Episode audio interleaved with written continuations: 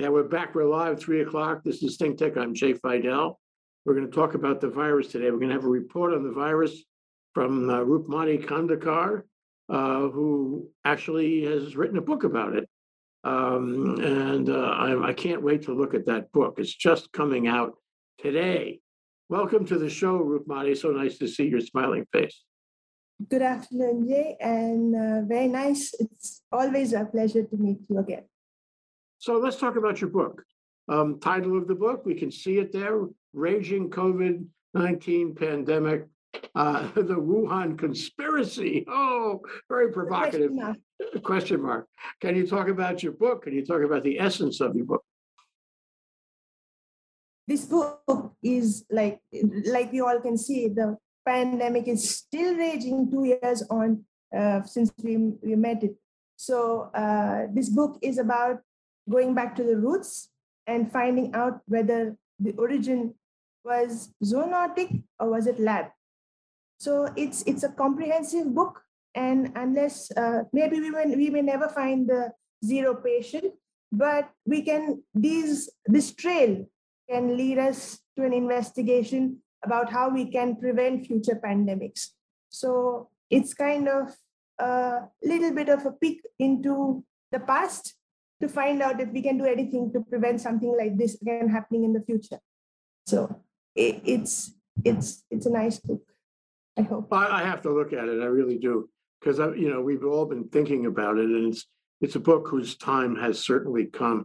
We need to know more about this because this is defining the human race now. Uh, you know, in the past, I let me ask you this one mm, biochemical question: Is this the first time that humanity has been faced with a virus like this?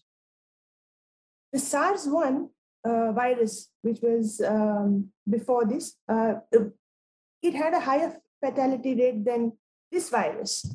But uh, the destruction, this disruption, the death, and the distress that this virus has caused has made this virus more visible. SARS-2, SARS-1, uh, the countries were just understanding what is a pandemic. We had Ebola, but it was concentrated. Something like this, which came as a shock, we can compare it to directly the 1918 Spanish flu, which, which, which wiped off 50 million people.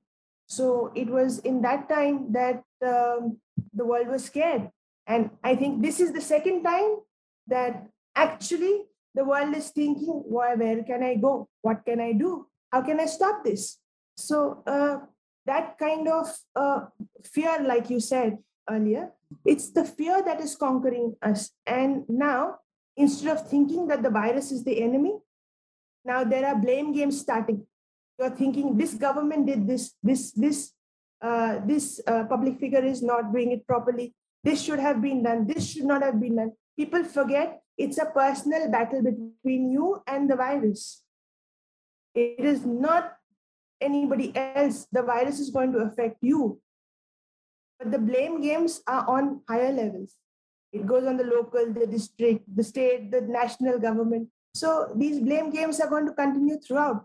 But nobody has to forget that the enemy is still and will remain the virus till we find a good vaccine for it. Well, um, there's so many questions I want to ask you. We should take about six hours here.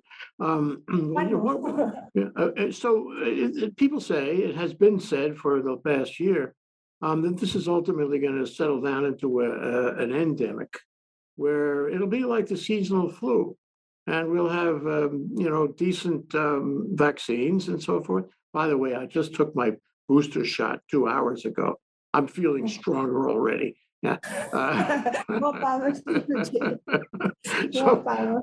that we'll all settle down into a sort of an endemic and, um, you know, and hopefully we can, you know, put a lid on it so it doesn't, it's not as threatening and scary as it has been. Do you, do you feel that's going to happen or is this the kind of thing like in the Spanish flu? It sort of goes away. Um, you know, it's like a mystery. It stops. It just stops of its own. Uh, and then, you know, decades later, we find some other kind of virus is happening. Is that the way it's going to be, or is it just going to be, uh, you know, a contained, constant level of new viruses that we will always have to cope with. Yeah, I, I, I hope so optimistically uh, that it, it finishes fast. But the immunity that we are thinking of, the vaccines have not been that effective to stop the virus. And the virus is such that within two days, it finishes you from a healthy person to a finished person. So, uh, so I mean, it is it is scary. People want to believe that it will phase out, which usually happens in viruses if you do social distancing, if you contain yourself. You know, the quarantine measures are not that effective. People want to come out of the lockdown. People think that the virus is the, the pandemic is not over if you think it's over. It has to be over in the world. So they have to follow rules. They have to follow personal rules. They have to follow social rules. They have to follow rules in the society, in the nation. You can't go for shopping and say, let's, let's, let's, tomorrow the pandemic should finish. So it's not that. You have to have uh, complete faith in this uh, concept of social distancing, the mask, taking the vaccines which are available, and helping the governments. We Well, have so Do you agree with me? I don't know if you covered it in the book, but do you agree with me that this is a test of humankind? We have to collaborate. We have to work together. We we all have to follow some fundamental rules. And if we don't do that, there'll be, you know, hundreds of thousands, millions of deaths that didn't have to happen. I mean, such as what's happening in the American South right now. Um, and and so far, you know, in some ways, we are collaborating. In other ways, we are failing to collaborate. Um, but in any event, it- we're involved in this kind of biblical test of an existential threat. What are your thoughts? it's true, true, Jay. Like uh, we are so interconnected, we are so apart at the same time.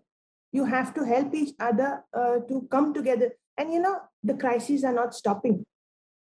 Like you said, it's not stopping. One comes, the other goes. Now, if there's a crisis like we talk about, do people think about the pandemic? People forget about the pandemic in this time, but the pandemic is still continuing uh, its course if you if you have an event we think let's go for it. But you forget that there's a pandemic raging still.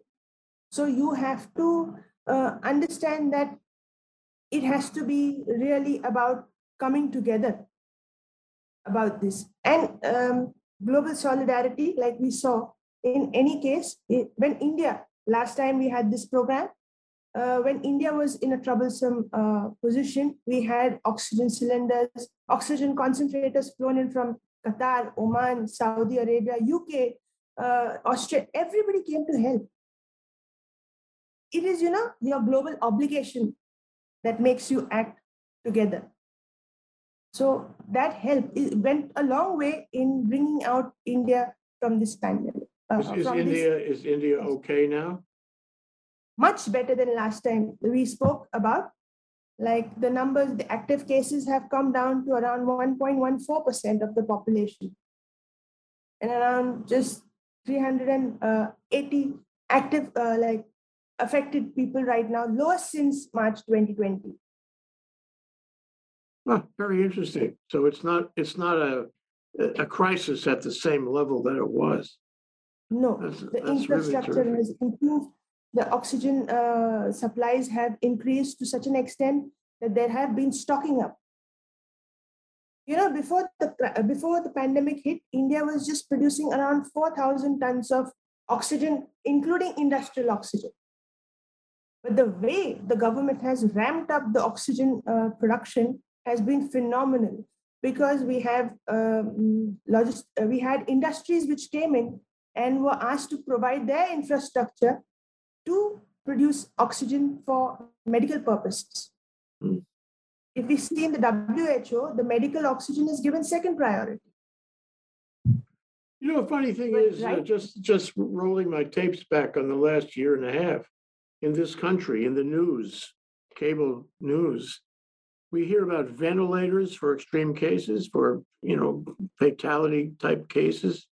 Um, we don't hear that much about oxygen. Is is oxygen in addition to the ventilators? Is it part of the ventilators?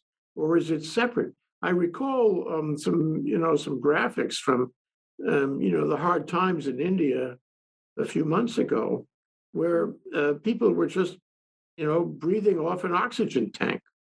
Um, and i- is oxygen something else that we should consider as a as a way to survive? Yeah, because it, it the virus when it hits your lungs and it infects your lungs, you find difficulty in breathing. So you need there are beds, are COVID beds where you're just quarantined. There are secondly, there are oxygen beds where you're just given a supply of oxygen where you're just breathing in pure air just to come out of it. And third is when you're unable to breathe and you need a ventilator to support your breathing. That is like a three-stage uh, uh, phase out of the treatment for the pandemic. So one of those stages is just to take oxygen by itself without nes- necessarily Yes. having a ventilator. Yes, yes. It need you need oxygen to survive, and you see the overwhelming population of India. Uh, when so many people were affected, we did not have enough oxygen to be supplied to these people. Hmm. So Oh, sure. the health infrastructure showed a collapse. But when they started these uh, facilities in sports playgrounds, in race courses, in um, in uh, uh, wedding halls, they started facilities to take care of these patients. We had wards built um, in um, in these facilities which uh, segregated these patients.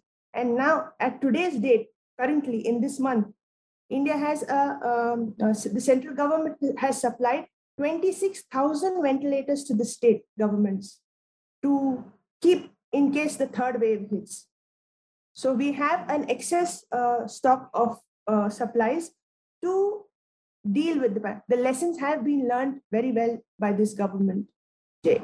So uh, what about ICU beds? Has India a surplus of ICU beds? We do have ICU beds, but these ventilator beds are known as ICU beds in Same thing. uh, for the Mm. COVID. Yeah. Mm, Okay. Yeah. I want to go, I want to go back to uh, this, this whole notion about cooperation and collaboration mm, between, you know, groups that may not otherwise collaborate about things.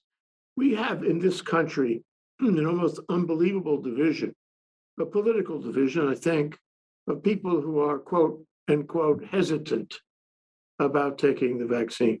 And that is, we know from a scientific point of view, that's very dangerous. That's how you spread it. That's how you develop, um, you know, variants. So my question is, do do you understand that from a psychological, sociological point of view? Why people would take action that undermines their very ability to survive? Anti-vaxxers have always been a part of society, haven't they? They're, they're, they're pessimistic about the vaccines. And uh, if you take statistics in India, 58 million or 58 crores of uh, people have been vaccinated till date. And the government plans to vaccinate the entire population by 2024. That is the broad framework. Okay. Now they are supplying vaccines free of cost to the state governments and the union territories to keep and to give as and when the population needs it. Okay. Now the vaccination drives have been so intense, but they cannot afford to miss these people who refuse to take the vaccines. They they feel that it's not safe. If you see one person dying because of the side effect of a vaccine, you will say, I may not take it, I should not take it, my family should not take it. Um, let's not go through it. There's a fear that keeps on playing uh, it's um, what do you say accentuated fear when you see the side effects of the vaccine if you feel if you've taken the vaccine and you feel a bit of pain you say oh it is that side effect of the vaccine. You will tell your friend he will say hey i will not take the vaccine. I'm fine uh, i'm, I'm pretty fine without it. So kind of uh, why should i take it? So uh, the anti-vaxxers are a minority but in this pandemic with such a large uh, such a large heavy rate of transmissibility we can't afford to miss these people we need them to come and say yes let's vaccinate let's develop a herd immunity and like you said let's take it to progress to just being a flu a seasonal flu Yeah. And once that happens, we are we are back to normal life. knock wood. So would you, Rupmati, would you create a vaccine mandate in a given jurisdiction and say you will take the vaccine unless you are excused by a medical, you know, professional? You must take the vaccine. And if you don't take the vaccine, we're going to do bad things to you. Would you have a vaccine mandate? What about our fundamental rights, Jake? Uh, everybody has the right to say they cannot, they want, or they do not. You know that comes in all the time. You can't say you have to do this. My what about my personal freedom? They will be, you know, rolling down tears by uh, uh, if if the gov- but the government needs to do this. We need somebody to say everybody has to take the vaccine. It is it is a must if we want to stop this because this is going to rage for two years. It can rage on for twelve years. So uh, if you want to come out of it, the anti-vaxxers, the psychological blockage that you have for not having this vaccine has to be left out. And uh, and it's it's it's a thing that you do not only for yourself, you do it for your community, you do it for your nation, you do it for the world.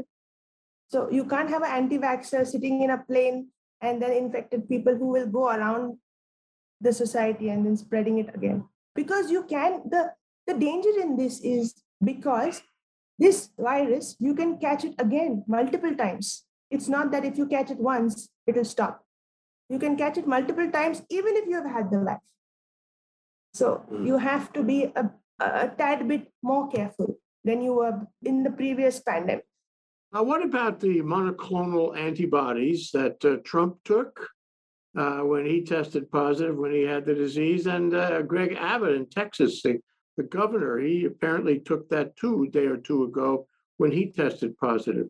Um, would you uh, endorse, um, you know, expanding that program to cover everybody who tests positive? these these uh, innovative uh, treatments are, are, are, are so widespread. We had something like this in India known as the plasma therapy, where they were replacing your plasma. We had some, I heard something about a lung transplant being happening. Don't go into complicating things. Keep it simple. You have to keep life simple, and this vi- treatment for this virus very simple. You can't come and come with more complication. You know, you're giving the medical community uh, guinea pigs. Yes, not right. absolutely. You know, hopefully there'll be better vaccines going forward. I assume, you know, the stakes are high from a profit point of view. They'll be, they'll be mm, looking into every possibility.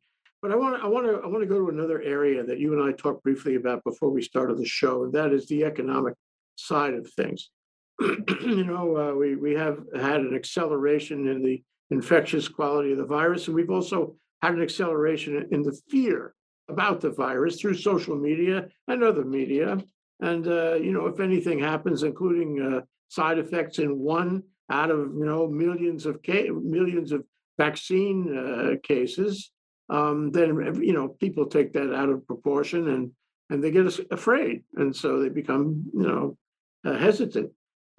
but the other side of the fear is people are afraid to have children. They are afraid to start businesses. They're afraid to go out, afraid to spend money to acquire things. They don't see a future. They think the future is very short term.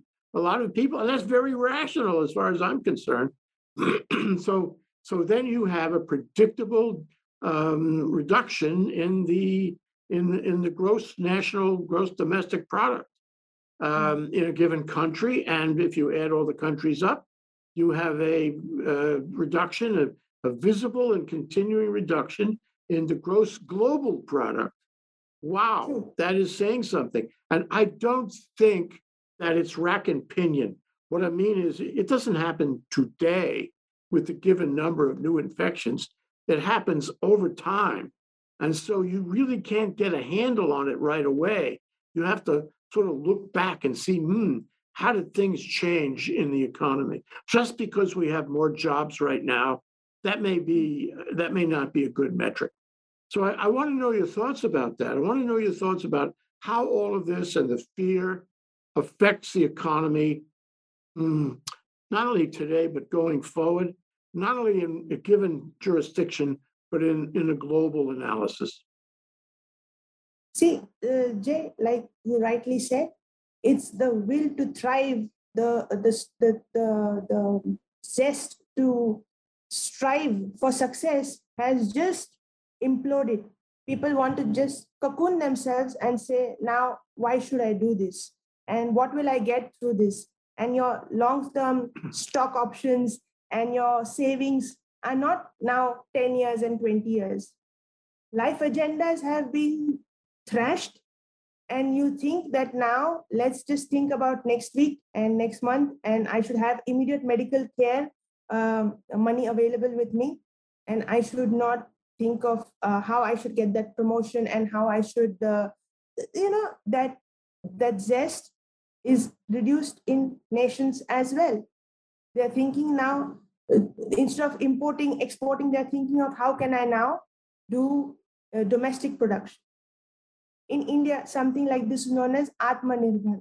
Okay, so that means self-reliance within your country you can't stay now let's go for exports imports let's let's make this country the, the biggest possible um, uh, what is that um, player in the international system let's just keep it to a lower level and let's like you said it's just uh, going from one stage to a lower stage to a lower stage to a lower stage. they're not able to come out of it because more than psychological it is like what should i do this for if the virus hits me tomorrow, what should I do? I, I'm helpless against the virus. So why should I go out and thrive? Or why, why should I go out and strive rather than thrive? So uh, that affects productivity to such an extent that um, you know you have to depend you you feel like depending on somebody else for your daily needs you feel okay fine i can get uh, like the Indian program has fed around 80 million people for two years on rations. The government is providing them basic food. So if a person is getting this, he will think, let me survive this pandemic through this. I'm not going to go out for work. That brings down the productivity, that brings down the uh, domestic uh, indulgement of the labor force. So people have to come out of this and come out and work. Put your put your masks on and start work. Normal life has to resume. It's it's such a blockage. There is a virus. There is a psychological blockage. There is there is a uh, and there is a whole cloak of fear surrounding this. So it will require too much of internal strength to come out of this. Yeah. Well, you know, it's interesting because last year and uh, Trump was part of this. He kept talking about a reopening even after the, vi- the virus had not peaked. And he was talking about a reopening. He, he hadn't taken any affirmative steps to stop it. Uh, and he was talking about a reopening. And, and people, you know, they take the message of the leader and they, and they started reopening everything. Okay. And there was, of sorts, a reopening about, about a year ago. Um, it was a false reopening, in my opinion, um, because, you know, it, it, it was the wrong time for it. So mm, you could say that there were more jobs. You could say that the uh, you know domestic product was doing a little better because people were going back to work at least for a time, trying to get on the reopening bandwagon. But then we've had we've had serious surges since then, and now people are really mm, questioning the, raising the questions you just mentioned more and more and more. And my own personal theory, I want to bounce it off you, is that people are not going to have the same level of reopening optimism that they did a year ago. Now they're going to really think twice before they rush back into a, a, a sort of an artificial norm, nor, normalcy. Do you agree? Yes, yes, yes. So correct, so correct. It's it's true, isn't it, Jay? The government tells you lockdown and you close up and then they say open it's open lockdown over and then you want to come out. And then again they say hey hey hey go back. You have new zealand with one case of delta virus closing down the country. I think everywhere else every household has one delta variant person safely sleeping on the bed somewhere. But uh, this kind of panic is not called for. You have to live with it. Jay it's not going to go away because we are living in such an interconnected world. When it starts from one, goes to a billion, uh, 8 billion, you have to understand that it's going to be part of your life. You catch it, you treat it. You catch it, you treat it. It's that. And you try to survive it. That will to survive has to be inculcated mentally rather than physically. And when you make it a part of life, like just brushing your teeth, it's okay. You have to just uh, make it uh, part of your life Yeah. and say, okay, it's like you initially said, like a seasonal flu. Yeah. If I catch it, I catch it. Yeah. know, philosophical, kind of be philosophical, build it into your worldview, you know? And that, that is for everybody in the world. On the other hand, um, we have to see how that affects the economy, because I think countries and economies are gonna have to build it in too. Uh, they're gonna have to find a way to evaluate their economy, uh, or motivate their, or manage their economy, uh, with due regard for the fact that people are not going, gonna be quite as, uh, uh, vital, eager, you know, um, you know, eager to participate in the economy, because you can, you can tell me this, Rupmati, and I'll do it. I'll listen to you. But not everybody will. You know, some people are just gonna be, to use the term, depressed, like Yes. depression. They're gonna be Yes. depressed. They're not gonna go back. And so, uh, you know, the, the, the, the demographics are not perfect. And so we have to see how this all plays out. And really, ultimately, I think what you said will take place is just a question of time. So we have to look forward and we have to build that into the, the, the question of time. So let me, but let me ask you about your book now, because this is very interesting stuff about the conspiracy over the origin, uh, you know, zoonotic or maybe laboratory developed, uh, you know, virus. This is uh, scary.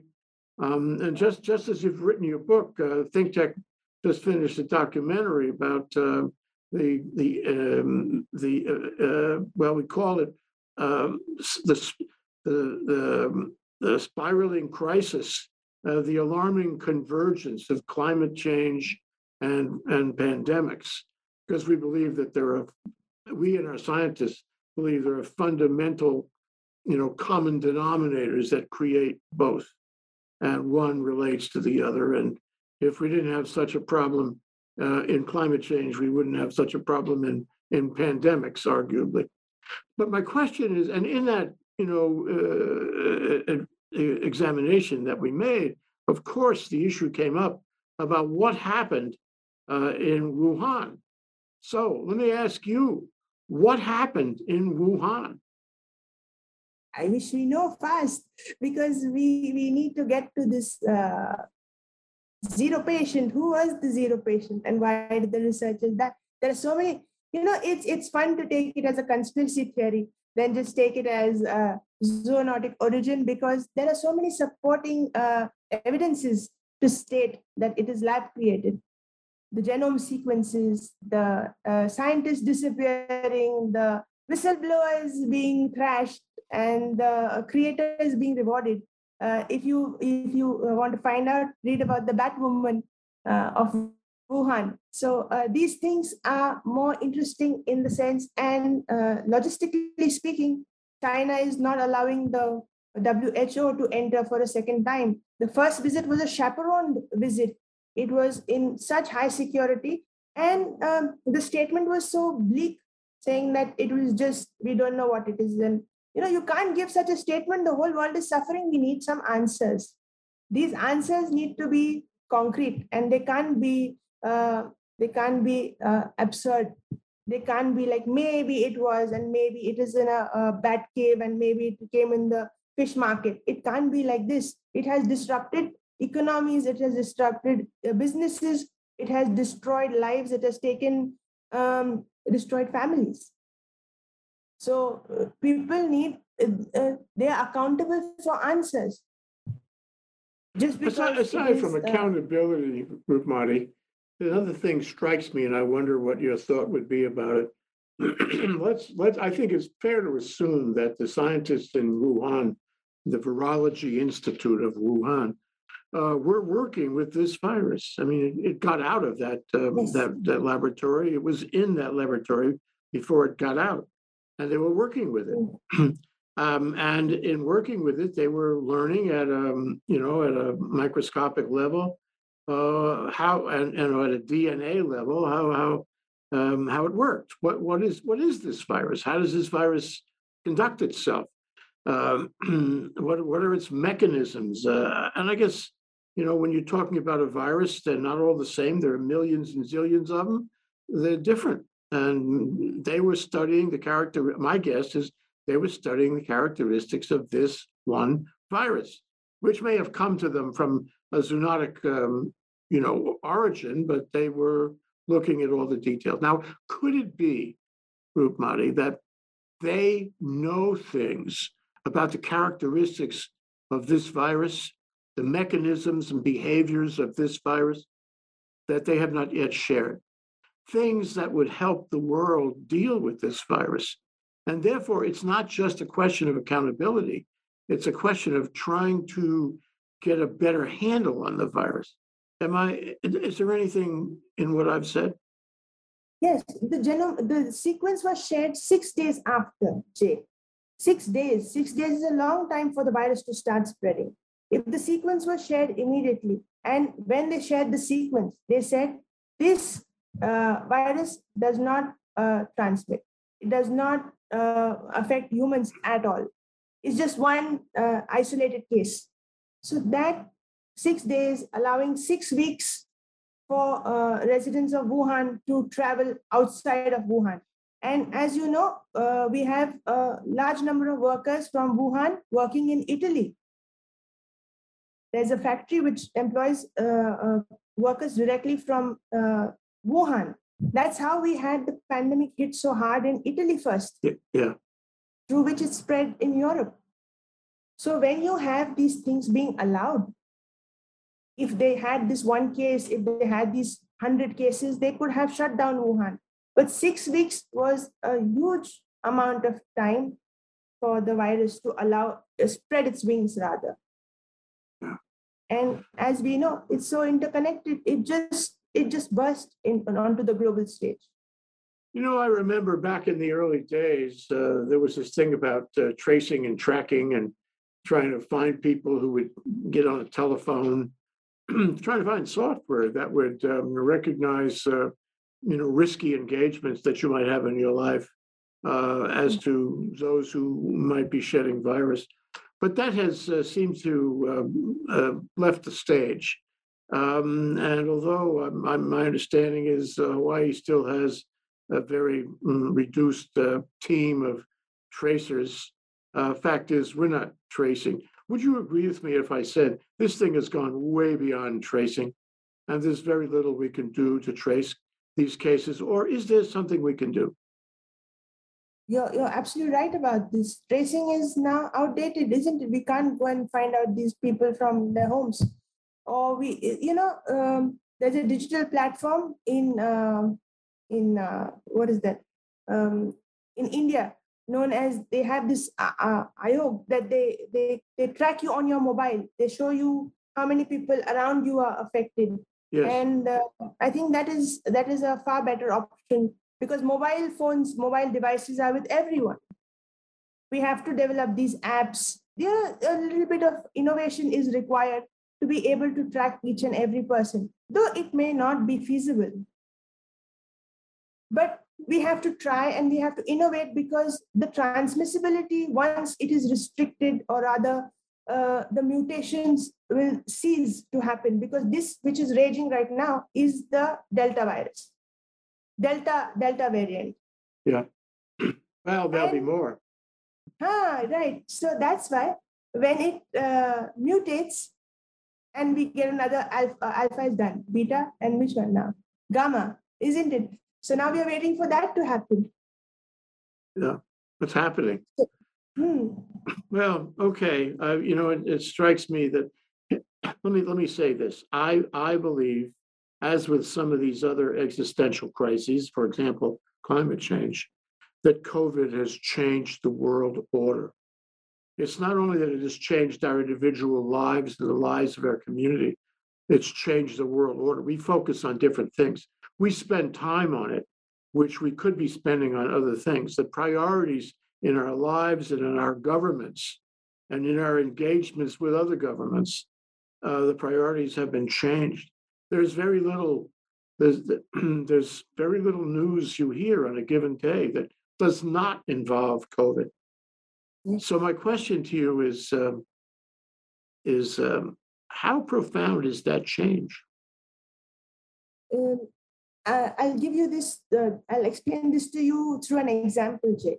See, India, India is such a huge population, uh, populated country, and we would have had to depend on the world for our vaccine production. But as soon as our lockdown started in March 2050, uh, 2020, uh, in April, uh, we moved to focusing on production of vaccines production of vaccines for this billion plus people was more possible uh, to cover our population. No, but no country would be ready to cover our population. Would it have been possible? No. They would have taken care of their domestic, their international exports, and then looked at us. This domestic production which started in India helped us to have self sufficiency in vaccine production. And then, once we have this self sufficiency, we have uh, international obligations which we have to take care of so the priority of focusing on so many industries were asked to focus on oxygen production on uh, vaccine production. Remdesivir uh, um, uh, medicines were um, given uh, to other um, industries saying like let's come together biotechnology uh, you have these business houses who come together these charity organizations who helping let's take these vaccine to the most underprivileged people. You have so many networks working just to provide covid protection this export import of uh, manufacturing um, products everything has changed and like you say the global world order has changed in such a way that you are thinking that how can i make my population safe first and then let's think about the other things. So when you have uh, um, this this COVID crisis going on, everything has taken a backstage. Everything, you know, you have uh, solidarity in uh, production of vaccines. You have solidarity in uh, playing blame games too. Uh, so Yeah, Yes, yes, we do. so let's target somebody and let's now leave this one it's it's it's going on such a long time now Uh, it's It's become a- part it's of the game a a biblical test, I tell you. I know. It- Well, we're- we're, we're out of time, Rupmati. I just want to thank you uh, from my heart uh, for this discussion as the last. And I hope we can circle back and do it again, and I hope things are better the next time we do it. Uh, Now, on, on your book, can we flash a picture of your book one more time? And can you tell us how we can, how we can get the book? Uh, Raging COVID-19 Pandemic, the Wuhan Conspiracy, question mark. Yes. So how can, how can, how can we get that book? now it's going to be on amazon it's just in printing you know it's just printing right now and i'm so happy about it uh, so going to look forward to this book and send you a copy asap Okay, thank you, Ruth Muddy Kandakar. waiting for your movie Of course, and I'll send you our movie. Take care. Till the next time. Aloha. thank you see you